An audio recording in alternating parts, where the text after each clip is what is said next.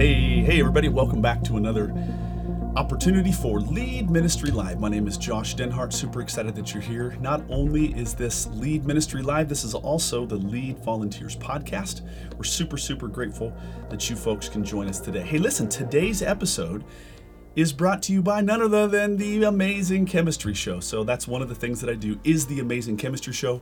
32 foot stage production, fire, explosions, foam, all set to music. Very clear presentation of the good news of Christ. Travel all over the country. I have counted two more live events, and then my summer, my time off begins. So the the amazing chemistry show. If you were to go to kidminscience.com, you can find out more about the amazing chemistry show. I get lots and lots and lots and lots and lots of bookings all year long. But, gang, today we have a special guest with us today. His name is Nick. Nick, so glad that you're here today. Nick Blevins, give us just a quick shout out, Nick, and tell us a little bit about who you are.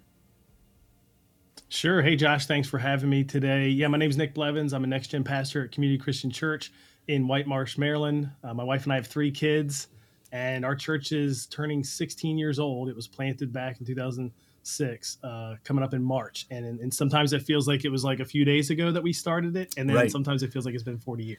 That's right. You know? Now, have you been have you been with the church since its inception?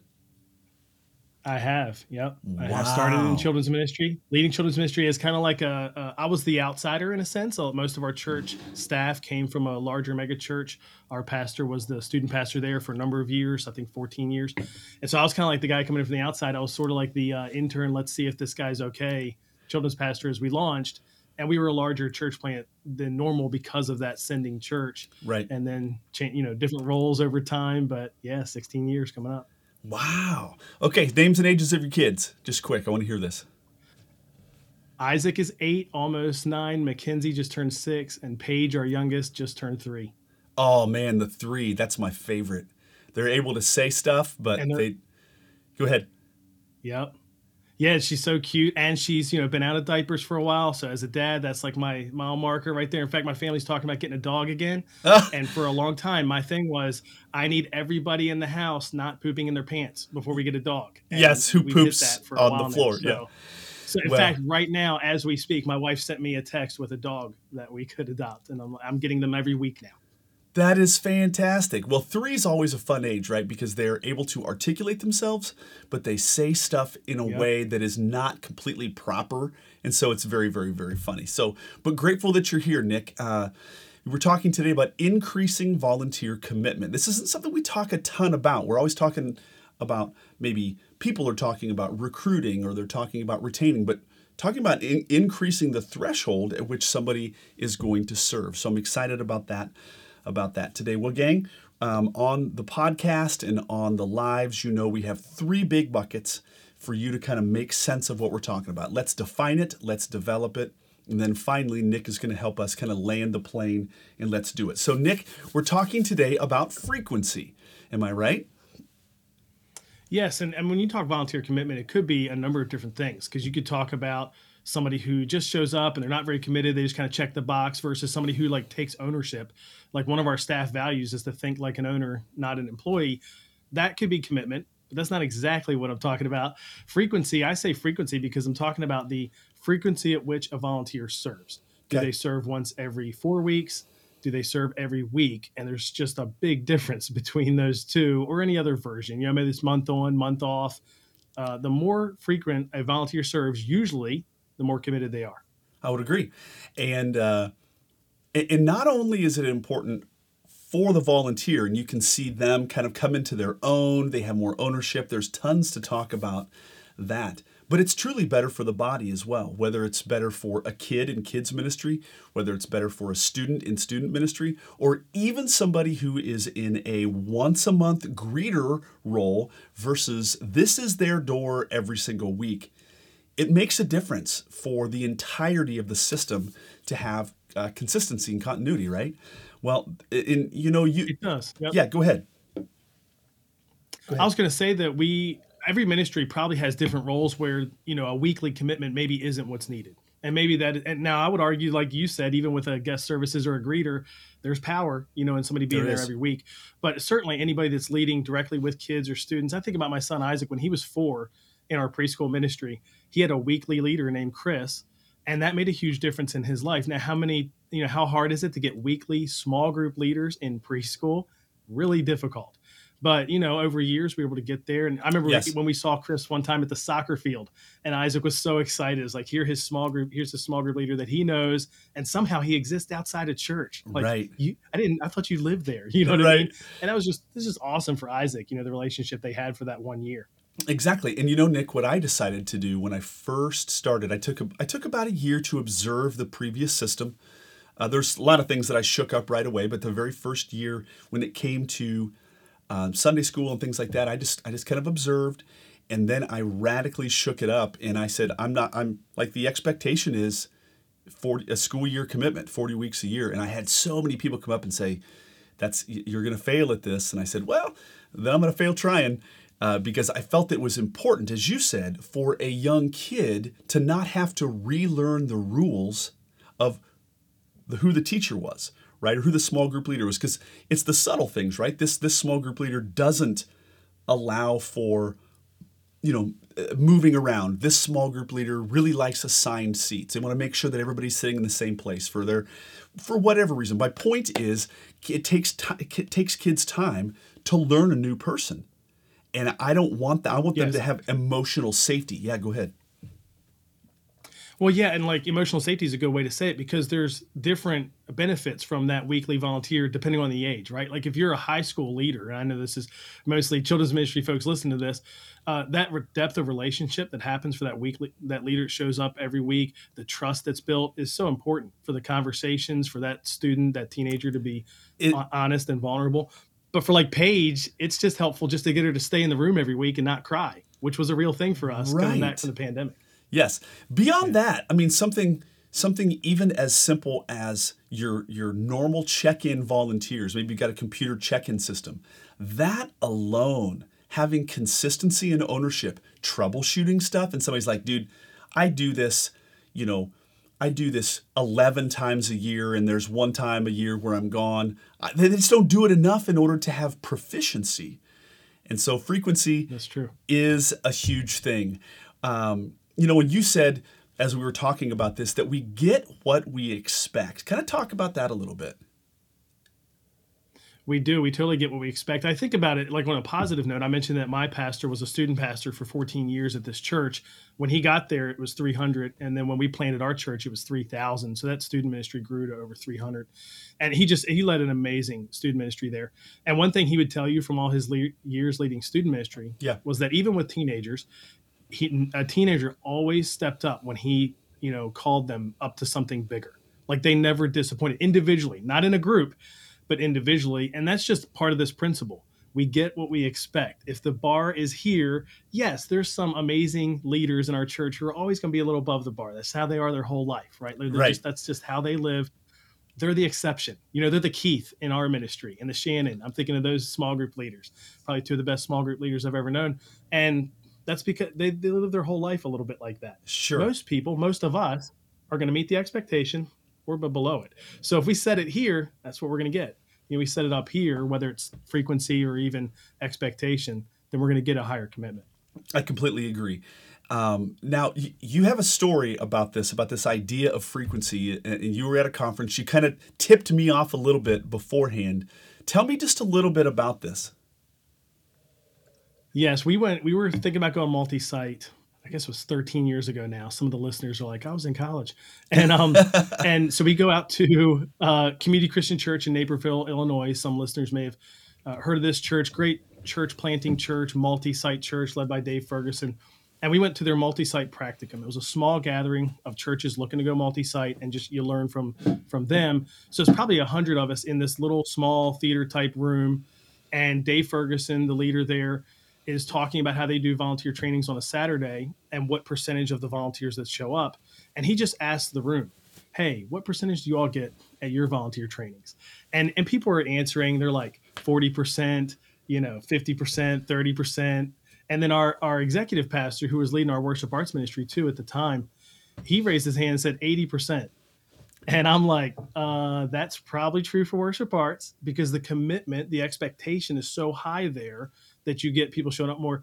That's not true for our guest services. That's not true for the children's ministry. I wish it was. We're probably sure. 60%. Guest but that's a skewed like number. Yeah. That's a skewed number, right? Yeah. But the expectation, yep. this comes back to to what you said, you get what you expect because if you're going to be playing with a band, there's going to be some level mm-hmm. of, of of of homogeny that you need. I've played in church worship bands. You got to be there, right? And so, but that's a false. That's a that that number is is kind of false in a sense. Um, yeah, it's kind of like there's not many roles on a worship arts team, at least in our church back then, that were low commitment. They just exactly. didn't exist. It was kind of all or nothing. You know, maybe you could say somebody that's running tech in the back, but they're there too for the rehearsals. They are the services, and so the bar is high for almost every role there. That's not true for every other ministry and every role. I would agree. And you know, you and I were joking uh, on the front end where where you know when we have a training or something like that in a children's ministry context or student ministry context those who show up probably could have led the meeting for us am i right it's just kind of funny that way. And all the people you needed to be there are missing. Yeah, it's That's like, a, oh, I did this for them. That's exactly right. Well, let's move on to the next one. Do the math. Let's do the math. You have a couple, a couple of fun stories here, a couple of fun stats. Why don't you share list, with us a little bit of, in the listeners here? We've talked about frequency, but now the raw kind of uh, uh, bare bones and the guts of the whole thing, right? Yes, when we talk about going to like a, a, bigger commitment in terms of how frequently you serve. So if you're leading your children's ministry and people serve every four weeks, well, we're gonna have to do a little math here. So if you hate math, just hang on. We won't it won't get too complicated. It can be very daunting to think I have maybe you have 60 volunteers and they serve every four weeks. So there's 15 each week. Yes. But maybe you need 20. So you're you're in every week plugging five holes, trying to figure out, you know, how do I get there? Wow. And the idea of ask, asking these volunteers to go to weekly is scary because what if they say no? And if you require it, maybe they quit. Okay. Right. And that's really scary. Like I'd rather have something. Like I, I'll take a warm body. Like that's generally the approach that we take. But if you go to, if you did go to weekly, right, and you have 60 volunteers, you really need 80 if they're going to serve every four weeks but if you say, hey, of you of you 60, I need you to go weekly. If only 20 of them do it, you're there. The other 40 literally could quit. Nobody wants that. But you'd you'd have a better team than you had before, right? Because you got 20 every week as opposed to 15. Now, so this is very interesting. So I've never math- in all of my years I've never thought about this.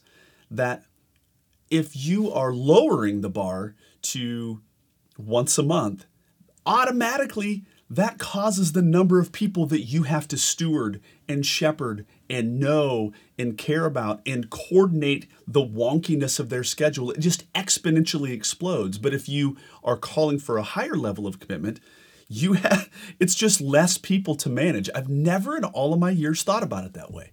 It's very interesting. Which yeah, and ideally we'd have both, right? We'd have 80 weekly volunteers or something like that and you just have a really, you know, robust ministry. But and my experience too, when people make this shift, they don't lose 40 of the 60. They do lose some. And I have one story of a guy that lost every volunteer and he'd still do it again in a heartbeat. But yeah, you end up with less volunteers, but they're more committed. Now, we don't like it because it's easier to ask somebody to serve once every four weeks and it's easier for them to say yes. So that's one reason we like every four weeks or every other week. It's also easier to manage when people are out. Like if somebody's going to miss a week on vacation, oh, who serves the opposite week of you? And, and and so that is easier. What you know, a higher commitment's harder in some ways, but it's so worth it. I think it is.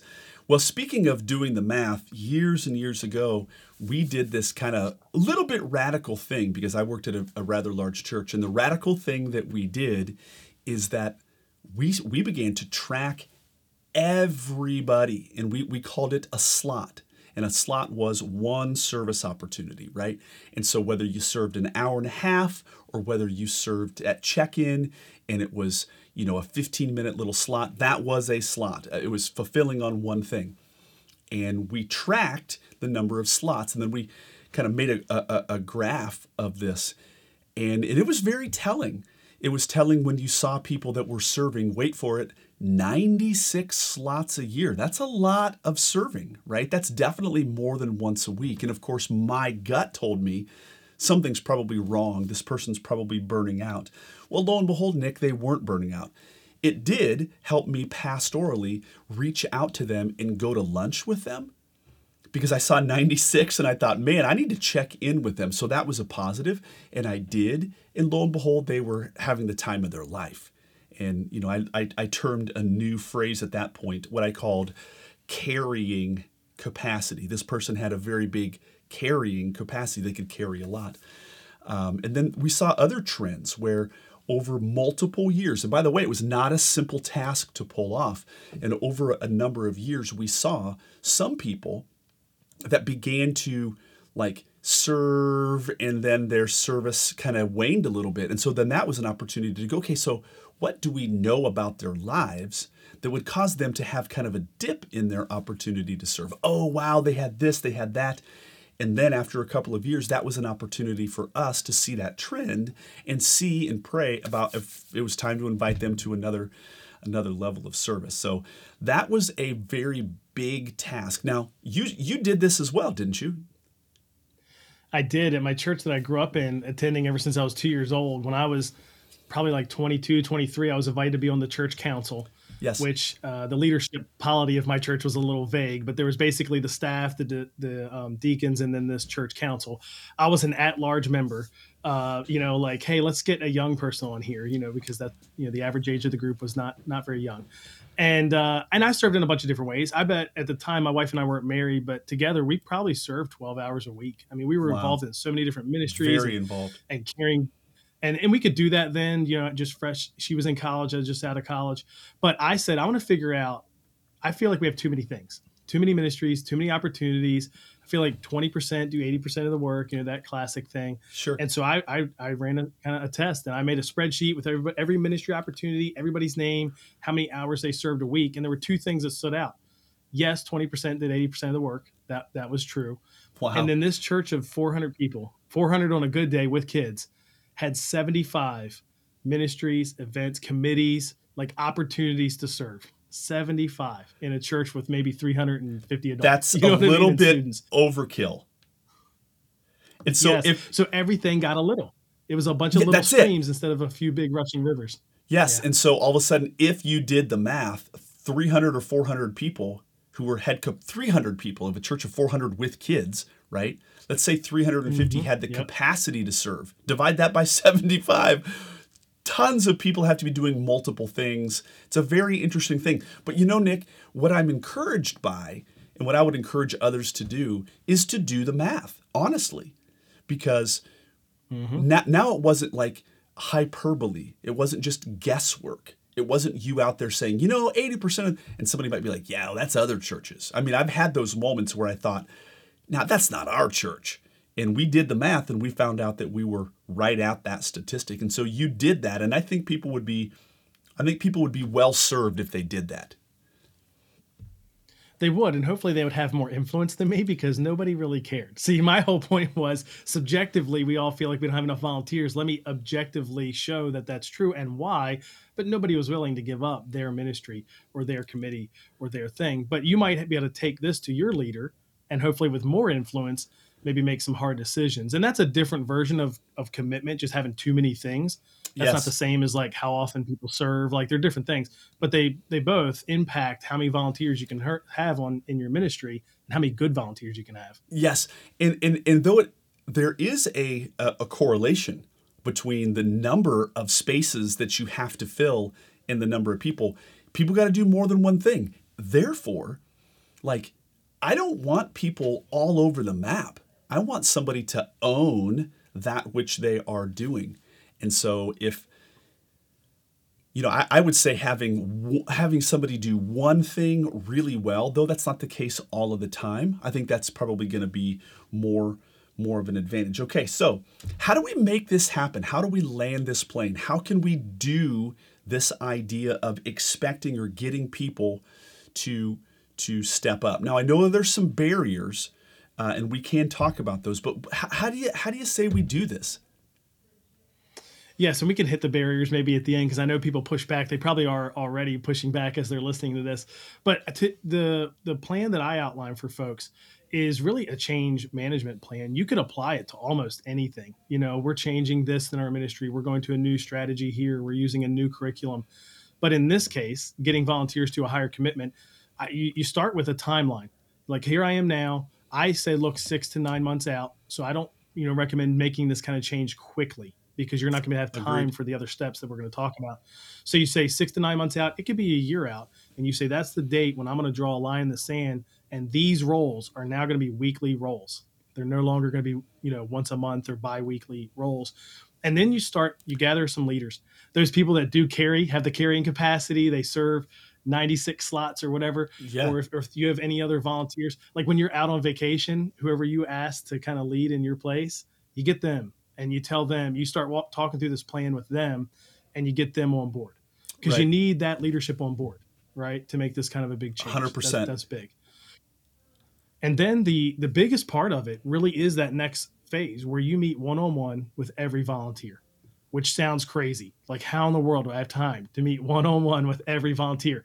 And if you don't get everyone, I mean, if you only meet with 90% of them, it's probably enough. And in that meeting, it's more like you had that meeting with the, the person that served the 96 slots. How are you doing? What's working? What what energizes yes. you? What yeah, what drains you in your role? It's it's 90% that and then at the very end, you just, hey, something I'm thinking about is moving to a weekly commitment for this role. And I know that's a big deal. And I just want you to think about that, pray about it, pray with me, because I know this is a, a, big thing. I haven't decided for sure yet. And you haven't, because you need to know you have the, you know, you have That's the, right. Got the, the got the horses. And you just plant that seed. That's it. You don't ask for the commitment then. You just plant it. And you do make a note of if they respond at all you make a note of what you think their response is. Like, yeah, they're going to be on board. They were against this. And volunteers will push back.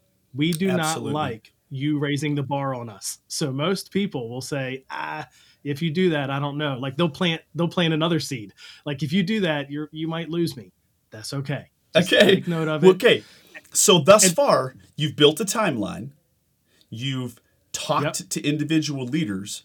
Uh, to, you've talked to volunteers. Yep. Going to take some Key time. Leaders key leaders, but you're also taking notes about how that went, their perception, their vibe, their body language, and you're making what I would call anecdotal notes about like how is this being received because this could be a, a telltale. Uh, this could be them tipping the, the hand of the whole church as to how everybody's going to receive this, right? Yeah, and I say, I mean, it's as simple as like they're in, they're out, or they're a maybe. You know, like right. they're probably in one of those three categories. And and even if you're guessing, it's good to put them in one of those categories after you meet. Now, don't do it while you're meeting, right? Like, Josh, you're talking, and I'm just over here writing. You know, yeah. nothing, not looking at you. It's afterwards. Just make a note. You know, like you did. I think they were in or out, or, or they maybe. Yep. And yeah. then, of now, course, and that takes a long yeah, time. It does take a long time, and and and I can attest to that. I mean, you but you, you've done this I have literally done this and I I actually, you know, went to make a big change and lo and behold, I was required by my senior I came to the senior pastor with five people that I had talked to and, and they were all positive about this change and he sat back and he went get 50 and so then you know, he wanted a bigger sampling size. And so I actually ended up getting 75 different families that I had run this idea with. So it does take time, but then those people were kind of marching behind me, right? There's that terrible but kind of funny saying where it says, if you think you're leading and no one is following, son, you're taking a walk, right? And so yeah. when you've yep. when you've spent the time with people, they may be right behind you, right? Yeah, and the hard thing is if you do all those meetings, let's go back to my 60 volunteer example I had before. Let's say you get to meet with 55 of them and you know you just couldn't get 5 of them or whatever. If you've only got 8 that you feel like are a yes, and maybe there's like 10 maybes, you know, and the rest are no, you may need a second round of volunteer meetings, which would just extend the timeline, but you're better off doing that. But here's the great news. If you go back to the math, I need 20. I don't need 20 yeses before I even make draw the line in the sand. I just need about yeah, 15, yeah, 15 gets me exactly what I had before. So if I had 12 just from these one-on-one meetings, I'm feeling pretty good. Because you are you're, okay, you're increasing the level. You don't need 80 if you're going to a model, right, where you're having once a week volunteers. Exactly. It's like I want 20 a week. I've got 15 now.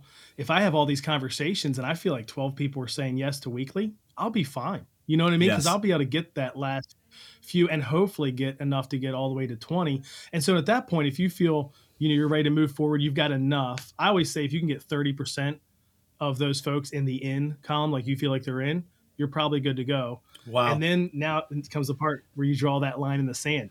Here's the date. We're gonna have a big volunteer gathering. It's like we talked about before. You know, you got to try to get as many of them there as you can, and you you don't tell them what you're gonna announce. It's gonna be a big change, big announcement. And when that, somebody says, "Hey, that what are we gonna draws talk about?" that brings the people, Yeah. right? That's right. That's right. It's like uh, my pastor did this years ago with the whole church. He was just going on a sabbatical and wanted, and you know, wanted to be able to announce that to all the volunteers, but he didn't tell them what it was. And and, and the the common refrain was when people asked, you know, what, what's going on or uh, what are we going to talk about? It was, well, you got to show up. You got to show up to find out. You know what I mean? So you can't use that every time. No, you can't. but it's great in this case. Oh, well, No, when it's when it's a big when it's a big reveal, when it's a big reveal, I think you can pull that off. So you get everybody it is there. a big change. It is a big change for sure. Okay, your last one is really, really, really critical. Can you share that with us when it comes to literally making this happen? Your last one is genius. Yeah, I mean, you're ready now to actually do it. So you pick that date on the calendar. It's going to be a volunteer gathering. You're going to really sell it there. So you talked about it in one-on-one conversations. Yes. And you're going to craft the vision. I kind of skipped over that in the beginning. Early on, you're going to craft a vision for why this matters. And the answer to that isn't just, oh, it's easier to have more people every week or it's better. Like you have to tell stories. You've got to cast a real vision of why weekly matters. Kind of like my story about Isaac and Chris. Like you Yep. need you want to create those kinds of stories and relationships. Because it, as you said, I, gathering, I have to interrupt. You, it cannot be because this is hard for me as the pastor. I got to tell you, No, man, no, yeah. they don't care. And I think they do care, but like this is They your do. job. Figure it out. yep, yep. So that can't it has be to be about them the and about the the ministry and the benefit to the ministry. You're exactly right. Okay, keep going. Thank you for letting me interrupt. Oh, no problem. Exactly. Yeah, because they have to buy into it. And some of that you can plant in the one on one. But again, we're not trying to sell this idea in the one on one meetings. We're more just planting the idea. And then here is where you really sell it. And you, if you have stories, like I would tell stories from my childhood of Terry Bates, who led me, and Jeff Schultz, my youth pastor, and Dave Green, who asked me why I hadn't been baptized yet. And, and I should have been because I believed. And these were leaders that were there every week in my life. And so you cast that vision and you call for the, the decision right there. You know, you've got a card ready or something where they're going to commit. They're either in or they're out. But those roles, and again, this isn't every role, but those roles are now weekly. Are you in or you out? And you and you have them decide right there, and then you follow up afterwards. Obviously, if they say yes, that's one follow up. If they said no, that's a different kind of follow up. But you make that change, and this is where it requires bold, courageous leadership because people are going to want to push back. You Yes. know, like no, I can- I can't do that. Can I keep serving every other week? You know, and you can say, and "Nah, and ah, I sorry, this is I got it, and, and that's what I did. And I said, I'm just I want to let you know, like consistency, consistency of leadership is a screaming value. And I had laid it out pretty well, right? And there were people who were like, yeah, that's not going to work for us this season. And I said, that is absolutely okay. And we found those that it would mm-hmm. work for. And some people took a risk with us and they were like, okay, I'm going to try this. But the last thing that you said is you launch and you don't look back. Let's close off the podcast and the, the live today with that. Don't look back. Am I right?